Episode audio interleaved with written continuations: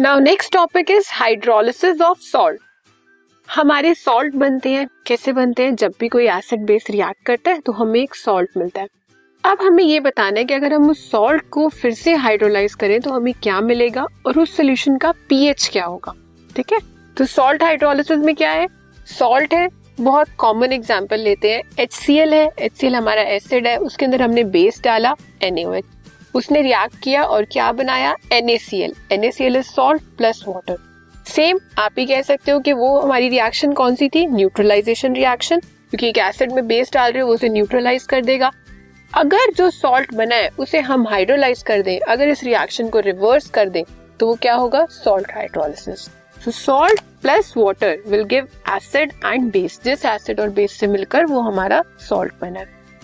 Hydrolysis is a process which is reverse of neutralization reaction hydrolysis हमारा वो process है जो रिवर्स है। किसका? न्यूट्रलाइजेशन रिएक्शन का।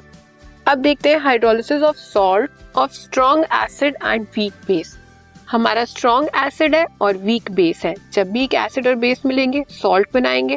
कैसा सॉल्ट बनाएँगे?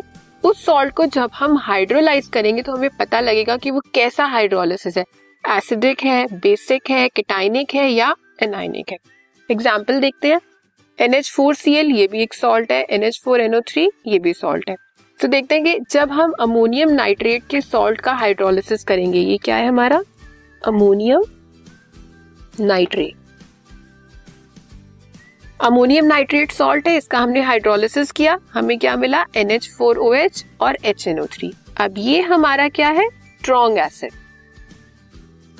और ये क्या है? वीक बेस तो जो अमोनियम नाइट्रेट सॉल्ट है, वो किससे मिलकर बना है? स्ट्रॉन्ग एसिड और वीक बेस से।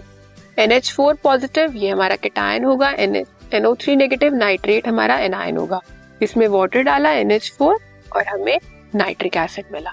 ठीक है? अब इसमें क्या है कि जो रिएक्शन हुई, उसमें एच एनओ थ्री मिला। H NO three is what strong acid that means आपका जो हाइड्रोलिसिस है वो कैसा है? एसिडिक वो एसिडिक सोल्यूशन दे रहा है।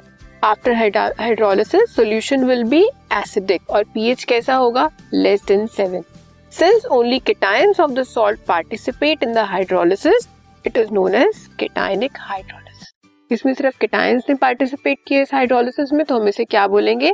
केटायनिक हाइड्रोलिसिस सो सबसे पहले क्या देखना है कि हमारा जो सॉल्ट है, वो सॉल्ट किससे बना है?